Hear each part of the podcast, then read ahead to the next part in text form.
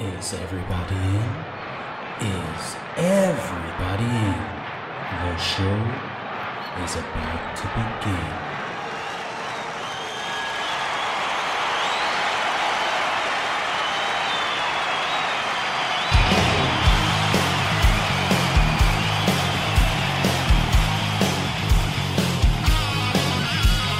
Welcome to the podcast, Concerts That Made Us. Interviews and stories, tales from the bus. We love taking you back to when it all went down. The greatest live shows and that cheering crowd sound. It's concerts that made us. Concertsthatmadeus.com.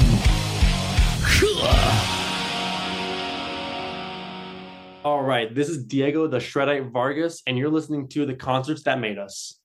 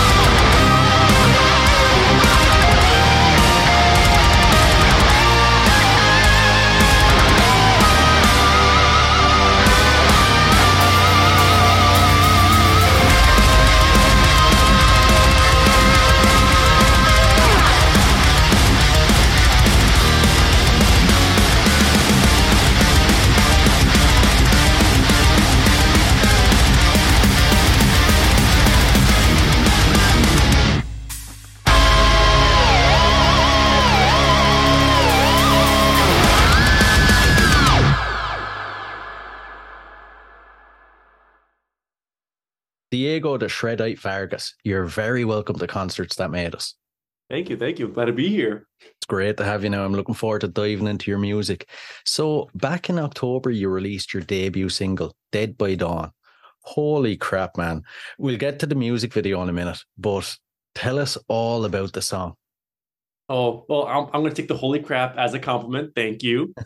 So that was, my first debut single of me kind of just going for it and just doing the whole metal guitar thing. It's very much inspired by my love for horror movies and metal, more specifically The Evil Dead, my all-time favorite movies of all time. Like, legit, this song, I went to go see the new Evil Dead that just came out, then I came home and I wrote the song. So a big part of it is like, I don't know, spooky horror metal. It's just a good time. You know, as an instrumental artist, how do you approach the whole creation process? I'd imagine it's a lot harder than, say, sitting down to write lyrics and put them to music.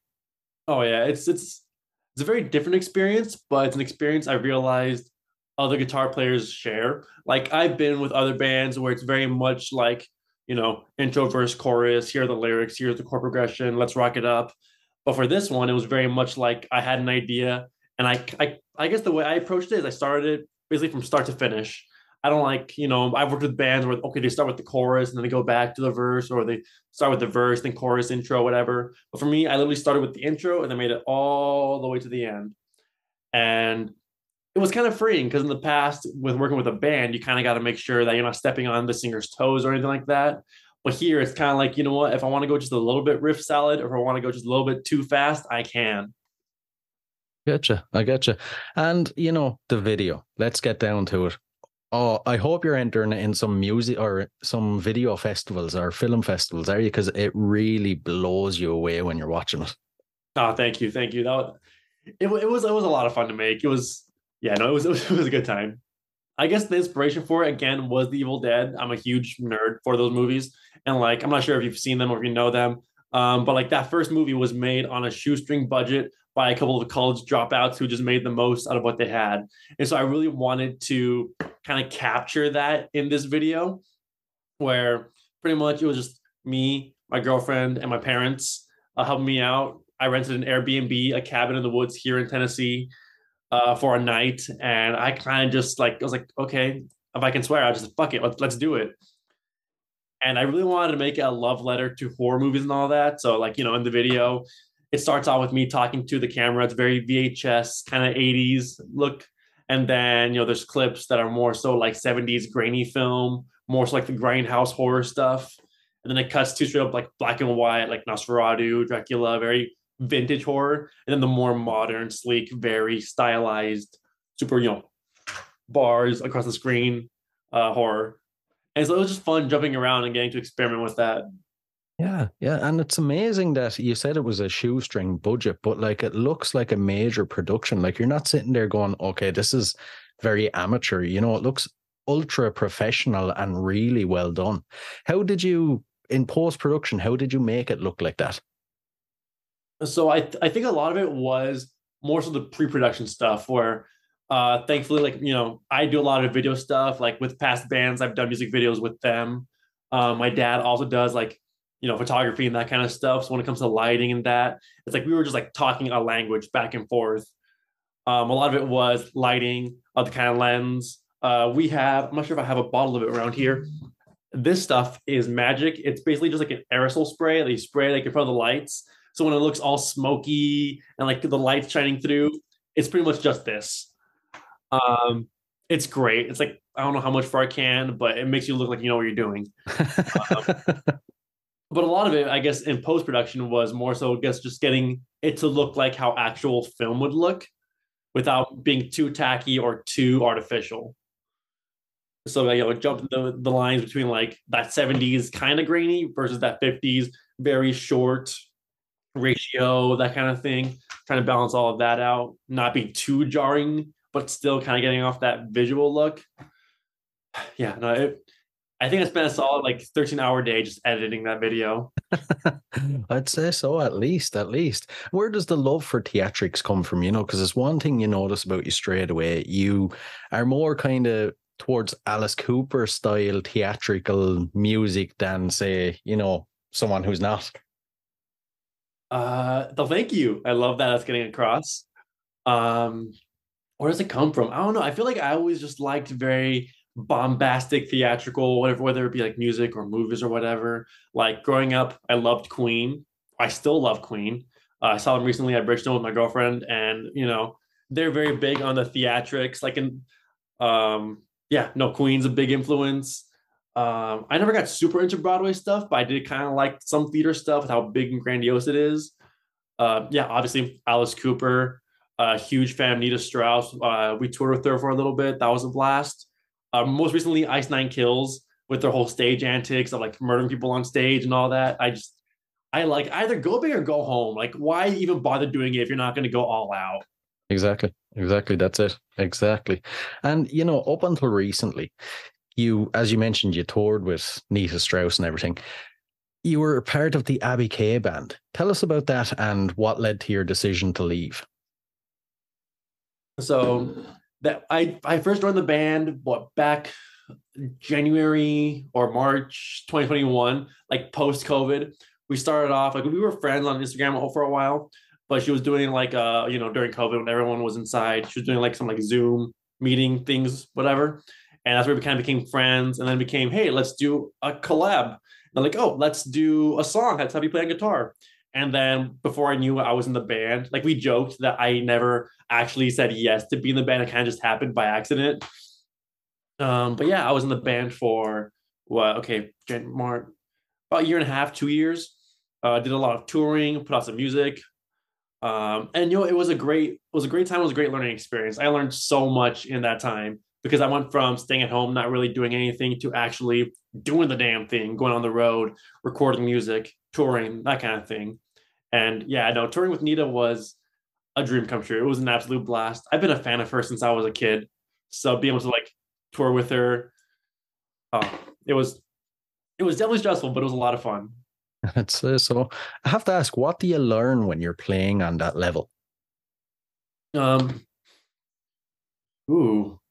learn a lot really, really fast. So I would say one of the big things I learned is just to be as efficient as possible, not even so much on stage, but off stage. Like, I had a whole setup where it's like, okay, my gear was in a rack unit, and I had like a pedal and like four cables running around. But as the tour started coming up, it's like, okay, well, everyone is such a high caliber when it comes to knowing what they're doing. I want to be the last thing on their mind. I don't want to be the guy that's like, oh, great, here he comes, taking forever. So I really streamlined my rig to like one guitar and my camper on a pedal board, so I could just throw it on stage, one cable, and I'm good to go. And just deliver it every night, because it's one thing that, yeah, we're performing, but also like we're the opener. We're kind of building up the energy for the headliner. So it's kind of like, okay, well, deliver every night so they can get hyped for Nita, for the headliner. It's a good way to look at it, all right. And I suppose at this stage, we'll dive into your early musical history to give the listeners a sense of where you come from. So if you can now, can you remember your earliest musical memory? My earliest musical memory? Ooh. Like, I'm sure there's stuff when I was like a baby my parents would play, but I guess for me, my earliest one was, funny enough, the farthest thing from rock, Michael Jackson. Right. Not too bad. He had just passed away, and everyone was talking about him. I think I was like 8 at the time. I was real young before I even decided to play guitar or anything. And I looked him up, and I was like, oh, this is really cool. I like music. But I think the first one to get me into guitar was, I love telling this one, I saw Slash on the show Phineas and Ferb. Right. And I was like, ooh, that's really cool. And then I found them on YouTube. I saw the Welcome to the Jungle music video, and I was like, that's what I want to do. I want to do that. Oh, brilliant. And, growing up, you're based in Nashville. So growing up, what was your local music scene like, and how does it compare to today? Ooh, well, since I'm currently based in Nashville now, but I grew up in Southern California. So I feel like it's a very different musical scene growing up over there versus over here, because I grew up probably like either half an hour or 2 hours to LA, depending on traffic, because it's bad. I grew up very close to like that, like fabled Sunset, rock history right there. Like, I think literally my second show ever with a band was at the Whisky. So I played a bowling alley, and then I played the Whiskey like the following week. And I was like, how the hell did this happen? But it's very interesting being like in that circle. You definitely got a lot of, it's not, I feel like what people expect LA to be isn't what it used to be anymore, but there's still a lot of that history and still a lot of that energy there. But now being out here, it's a very different energy, but I like it. Because in California, it felt very much like, yeah, there's communities, but everyone's so involved in what they're doing. Like everyone's very much like, I'm in it for myself. Here it feels much more collaborative. There's much more community that's willing to hop out and help or be a part of things or, just collaborate. And it's been a really nice, fun environment to be in. One thing that strikes me is, Nashville is known around the world as the country music capital. And LA is more rock versus metal. So in Nashville, what's it like for rock and metal? So I love hearing that because I love being able to say it's a lot of country, but it's not only country. Like there is like a really like growing rock metal scene. And as much as I hate to say it, there are a lot of metalheads that are country out here and a lot of country heads that are also metalheads. Like there's a band out here called, I think it's Cody Parks and the Dirty South, where they're literally a country metal band, where they did a song mixing like Cowboys from Hell with like a country classic. And like it blew my mind. There's a lot of crossover here with people that love country and metal. But also I think there really is a big rock community out here. And a thing I feel like it's like a very well-known industry secret I've heard is that all the country guys, they go to LA to record. All the rock guys either live here or they record here. Like when you think of most stuff, like, the upcoming Mick Mars album that was recorded here by a buddy of mine, Hailstorm, Nita Strauss and stuff. Like a lot of rock stuff is done here. So there is a big, big community for it. Strange, isn't it? That although it's not known for it. Yeah. I mean, like it was bound to happen. Tennessee has like Tennessee, Kentucky, best whiskey in the world. It was bound to happen. Very true. That's the reason. So they all go there. It's not that they have state-of-the-art recording studios or anything. It's the whiskey. it's the whiskey. Oh man! And as a concert goer, then what concerts would you say have made you? Ooh, concerts that have made me. I feel like I don't know. The way I always approach it is kind of like stepping stones, where it's not so much one and then boom, where it's like, no, well, this one caused a change and then this one caused a change. I feel like one of the first like really mind-blowing ones was Trans-Siberian Orchestra. I saw them. It wasn't their Christmas show, but it was one of their other shows. And like all the theatrics and the string players and the guitar players, I was like, ooh, so this is what you can do with like rock music. And then I saw Rush on their second ever last show, like ever. That was also very much, so this is something you can do with music. I think most recently, one that really helped define what I kind of want to do is I saw the band Havoc play here. I'm not sure if you know Havoc. They're a thrash metal band. I think they were recently on tour with In Flames. I camped out for Barrier. My everything was hurting the next day. But it was just like so much fun. It's like, yes, that is the energy I want to give on stage every day. And when it comes to concerts, then what makes a good show for you? What do you look to get from a concert? I guess like for me, whenever I go to a concert, I want to know that the band is having fun. Like I hate seeing a band, like unless you're Dream Theater where it's like you're playing the most meticulous things and you're killing it. Like jump around, show that you're having fun. Like I hate going to see a band and they just stand there playing their instrument or kind of bobbing around. Like, I'm a huge Pantera fan. Like whenever I see a band, like I hold them to that level of, I guess, where I hold Dimebag Darrell, where it's like he was jumping around stage, he's moshing, he's thrashing, he's breaking his guitar and still playing. It's like, I don't know. I want to see that love of the craft in the performance. And like that's something I try to do when I'm on stage is like, hey, jump around, show that, hey, not many people get to do this. I'm getting to do it. Show, I guess, the gratitude and the love for being able to jump around on stage like a doofus. Yeah, yeah. Is there an artist or band then that you kind of look at and say, right, that's what I'm aiming for. That's exactly what I'm going to be like. Energy-wise, Pantera. I'm a huge Dimebag Darrell fan. And like, yeah, like anytime I always try to embrace that energy, like, you know, Dimebag Darrell, Nita Strauss, you know, touring with her. I've seen some of her tricks and taken them for myself, but it's just like that high energy, that high, like I want to get the audience as excited as I am. So yeah, definitely Dimebag Darrell, big up there. Nice.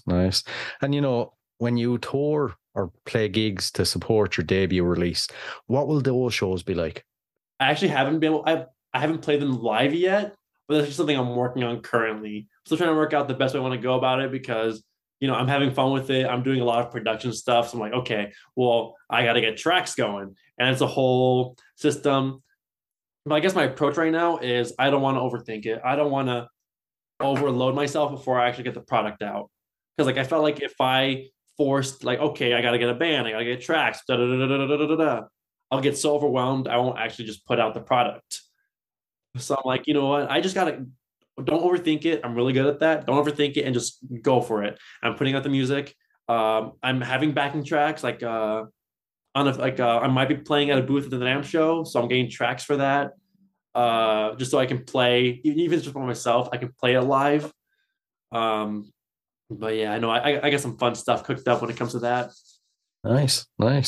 And the gigs you've played throughout your career then, when you think about them, is there one that stands out in your mind as the most perfect experience? Ooh, most perfect experience? Oh, I got it. It was the first leg of Nita's Winter Wasteland tour when we played the Whisky. Because we were only on it for like the first half. And then we ended our last show at the Whisky. And so for me, it was kind of a full circle moment where it's like I played my first or second ever show at the Whisky, and then like all these years later it paid off because I'm on tour, and I at the time was living in Nashville, so being able to like start from California, move out there, and then come back there because I'm working, and it was just such a cool full circle moment. And like I had friends and family there, and they're kind of like, oh, okay, so this is what he's talking about, this is what he's doing, he's not just, you know, in his room. No. And so that was a really, really, really nice moment. You have to tell us, what is the Whisky like? Because, you know, for rock lovers around the world, it is like the Holy Grail. It's like Mecca. So what is it actually like getting to play there? You know, backstage, everything. Give it to us. Smaller than you think. Right. Like everyone thinks like, yeah, the Whisky is like very historical and like well-known. But really, it's a small little venue. It's like on the corner of the street. As much as I love it, Loden is a nightmare because, oh, my camera's falling down a bit, because Loden, you got to park across the street at an angle. So like if you're rolling cases, you're like rolling them across the street at an angle, and it's a pain, but just being in there, being backstage and like sitting in the green room, it's like, wow, how many artists have done drugs off these couches that I'm sitting on right now? It's a good point. And just like seeing the history in there, it's like, wow, you know, all my favorite heroes have been in this room, and now here I am. On the stage, I'm like also pretty small too, but it's more so the fact that you're standing on that sacred stage. Yeah. I heard once that, you know, back from the 60s to the early 90s, if you sold out the Whisky, it meant you were made, you know, you nearly automatically got a record deal. But nowadays, when you look at it, like it holds, what, 250, 300 people maximum. And, you know, you need much larger numbers than that to be getting recognition from record deals. Yeah. It's kind of crazy. Yeah. Like I love my California roots and the Whisky and Sunset, but like a lot of it's not the same as it used to be. Like you said, like going to the Whisky, it was pretty much, and like you sold it out, it was very much like, okay, you're going places, you're making it. You can pull a Van Halen, show up, and like literally flood the streets of LA because everyone wants to get in. But nowadays, I see a lot of people go, and like this has been me too, where it's very much like the big bands will come through and they'll kind of get the opening set to be smaller bands or more local bands, and it's more so pay to play. So it's not the same. Like you can put on your resume, I played the Whisky, but in reality, you probably opened one of six bands and you paid out of pocket to play it. So it's still very cool, but I feel like it doesn't have the same pull as it used to, unless you're like headlining on a tour. Yeah, true. And we'll flip it around then. All the gigs you've played, if you think about them, is there one that stands out as the worst experience you've had, and how did you overcome it? Worst experience? Ooh, I've had plenty of those. Okay, where can we go? I remember playing with a friend's band in high school, where they were all super cool, but they weren't the most professional. And the guitar player / singer would like full on stage walk off to change guitars. He would walk off, bring in his guitar case, open it, pull it out, change straps, unplug it, plug it back in, tune it, and it's like, I'm there, and it's dead quiet in the room. The sound guy puts on like the house music, and I'm like, what am I doing?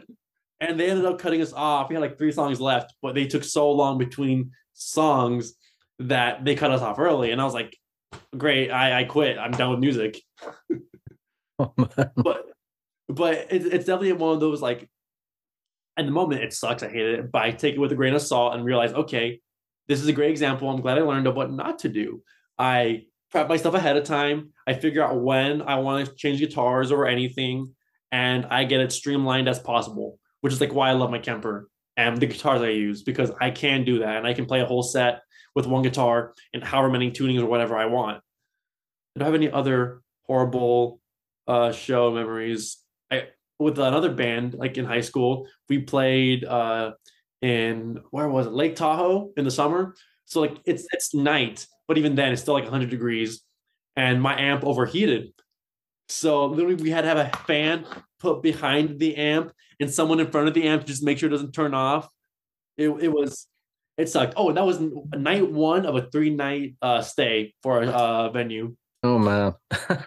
Yeah, it was. By the end of the 3rd night, did it blow up? No.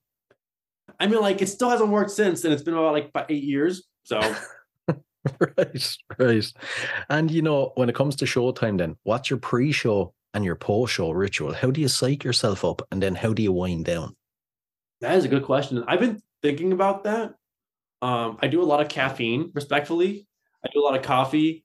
I work at a coffee shop when I'm not doing music stuff. And I've gotten into the habit, if it's like a really big show where I'm nervous, to high myself up, I will shotgun a Red Bull.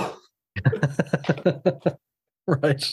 I do it like beginning of a run. Like if it's like a week-long run, I do it the first one and that's it, because that's a lot of caffeine.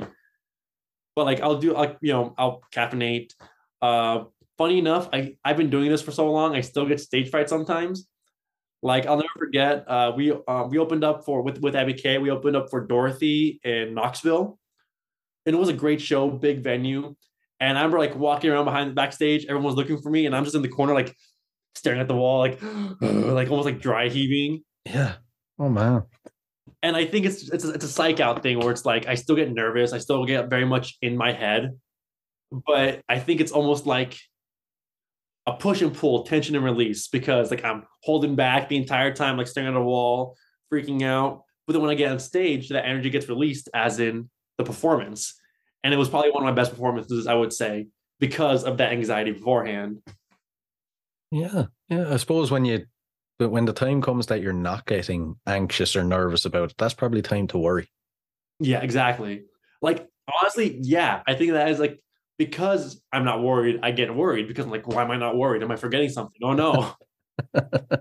Yeah, exactly. And what kind of antics do you get up to when you're on tour? Any wild partying, any stories you can tell us? Not really. I mean, like with the last band, MK Band, not really. It was a very straightforward thing where it's like, play the show, go to merch, afterwards, drive to the next town. So there isn't anything super, super, super wild with that. Which honestly I'm here for. Like I like having fun. I like, nothing crazy, but I think like when it comes to being on tour and being on the road, I like being very professional where it's like, yeah, I'll mess around, I'll have fun, pranks, whatever. But at the end of the day, I'm there to do a job. I'm not there to just have fun. Like I gotta make sure that no matter what I do, it doesn't affect the performance or the show or the tour or any little cog in the music machine. It's a good outlook to have. And, I have to ask you, this is a question that has been asked for years in the rock world. Eddie Van Halen, Yngwie Malmsteen, Slash have all been asked it. How did you get so good at guitar? How many hours a day do you practice? You know. So when I started playing guitar, I was like, what, sixth grade? I was probably like 9 years old, and I didn't have any friends, so I just practiced all day. And now at 22, not much has changed. Right. That's what I always say. But I think a big part of it was, just a lot of practice. Having a good guitar teacher as well. Yeah, I mean, I feel like there's so many factors in the way a guitarist develops as a guitar player. But for me, it was just, I practiced a lot. I had John Petrucci's Rock Discipline like on my music stand all the time, just open. Definitely when I was younger, not as much nowadays, because I feel like the more you do in the music industry, it's less playing music, more so everything promoting that music.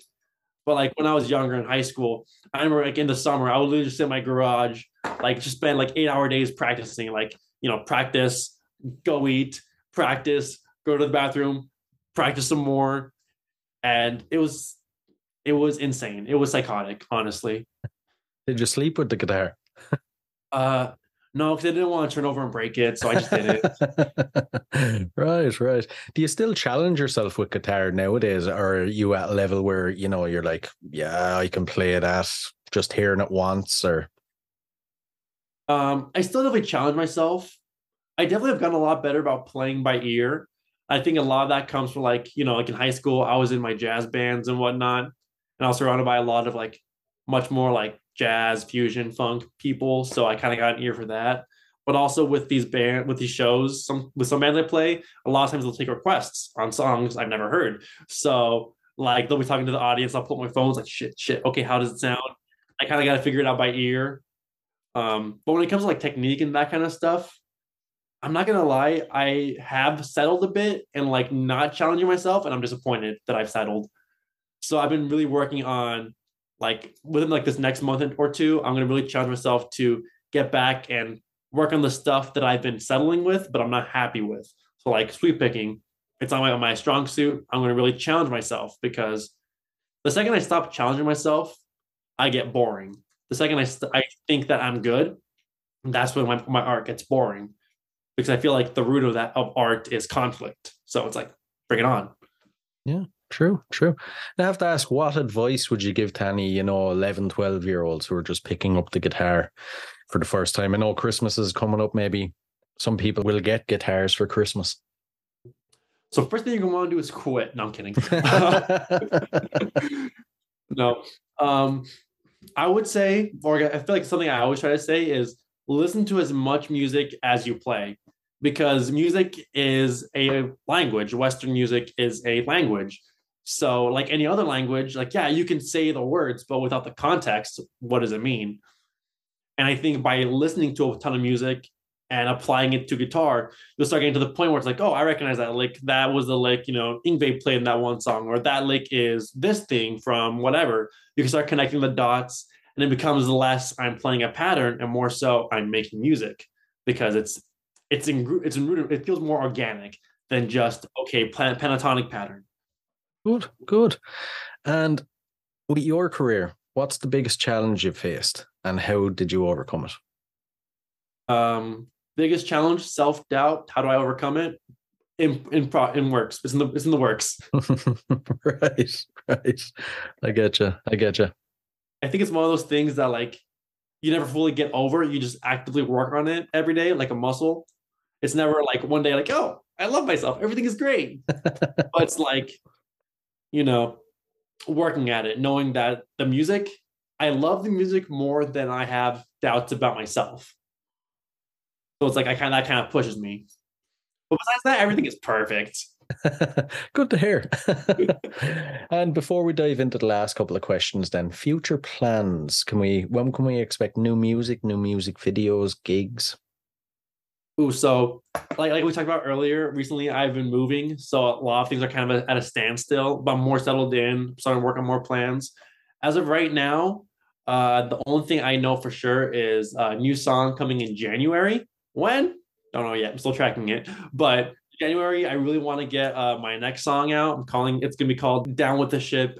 Where does the inspiration come from? Is it Titanic based? It's not a bad idea. But no, I think it came from, I started writing it like last January. It was a demo, but now I'm starting to work on it. I think it comes from a place of, I guess, feeling helpless, feeling kind of like isolated, where it's like, I guess my idea was more so like down with the ship, as in like the captain's abandoned ship, everyone's dipped, and I've been, you know, just thrown on. It's like by yourselves, like, okay, have fun drowning. So it comes from a very, I guess, not dark place. Oh yeah, it came from a dark place. But now that I'm approaching it now in a better place, there's more of a story to it, where it's like the song has moments where it's like, here's the situation, here's why I feel like I'm drowning. Oh fuck, I'm drowning. But by the end, it's kind of like, okay, well, I'm not. I have people that love and support me and will push me to be better.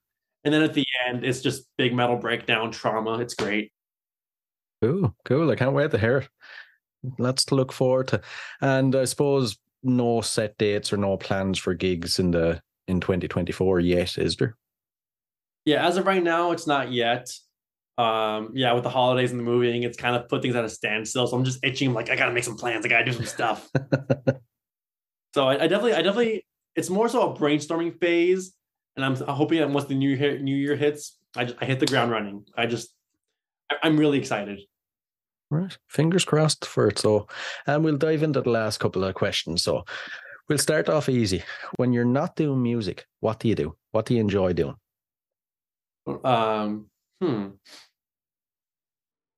Coffee. Good answer. That's something I've been thinking a lot about, where I feel like people that only like music's their only thing ever. It's like, yeah, it's cool, but also it's like you're gonna burn yourself out. It gets kind of boring. So it's like I've been trying to figure out what else in my life do I get joy out of. And it's like, yeah, I love, like, I've been a big coffee nerd. Like I have the pour over, I grind my own beans, all that. I've been trying to get much more into movies. My girlfriend and I have been doing a lot of like just movie marathons, watching horror movies, that kind of stuff. I'd love to get back into the gym. That's what I want to do.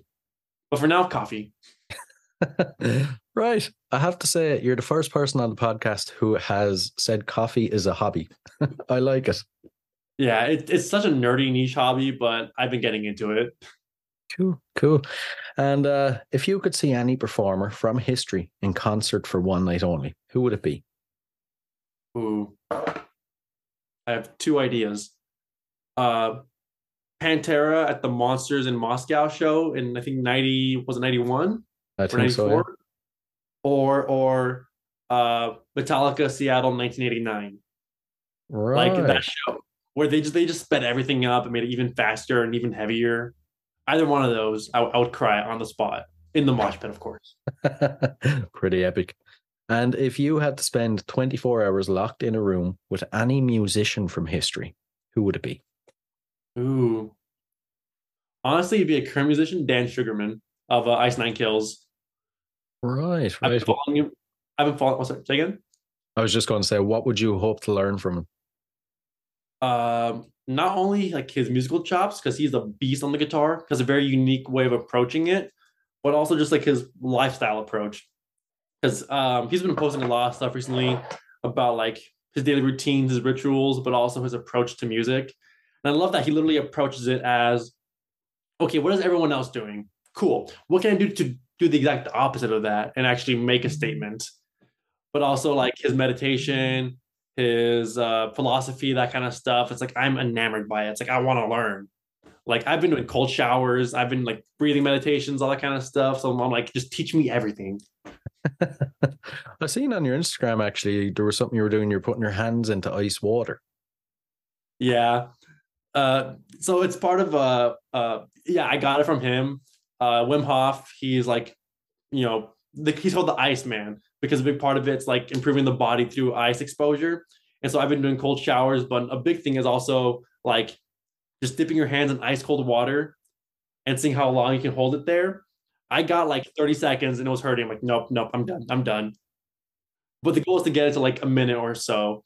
And Yeah, it's rough, but it works, because like I've been doing the cold showers, and at first I hated it, but over time it started to feel more natural, and I actually feel like energized getting out of the shower.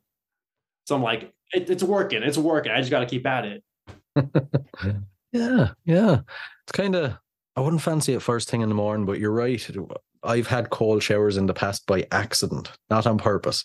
But you're right. You do kind of feel more energized, more awake when you get out of it. Yeah. And the final one. So what song would appear on the soundtrack to your life? Ooh. Oh, man. Ooh. There's a lot of songs going through my head right now. You know, kind of cliche? We Are the Champions by Queen. Right. What is it about that song that speaks to you? Well, Queen is just a band that I love with all my heart. I think the song is a bit overrated. I think people play it all the time, so it's kind of like all over the place. But also it's like, you know, I hope at the end of my life, if that song plays, it meant that no matter what happened, what things in life hit me, I always came out on top the best I could. Nice. I like it. Listen, Diego, it's been a pleasure, and I've really enjoyed chatting with you. Thank you. It's been great talking to you too. Hey guys, I really hope you enjoyed this episode. If you did, please rate and review us on iTunes and Spotify. And if you're interested in signing up the Band Builder Academy, use the link in the show notes below and enter the code CONCERTS and you'll receive 10% off. So until next time, keep rockin'.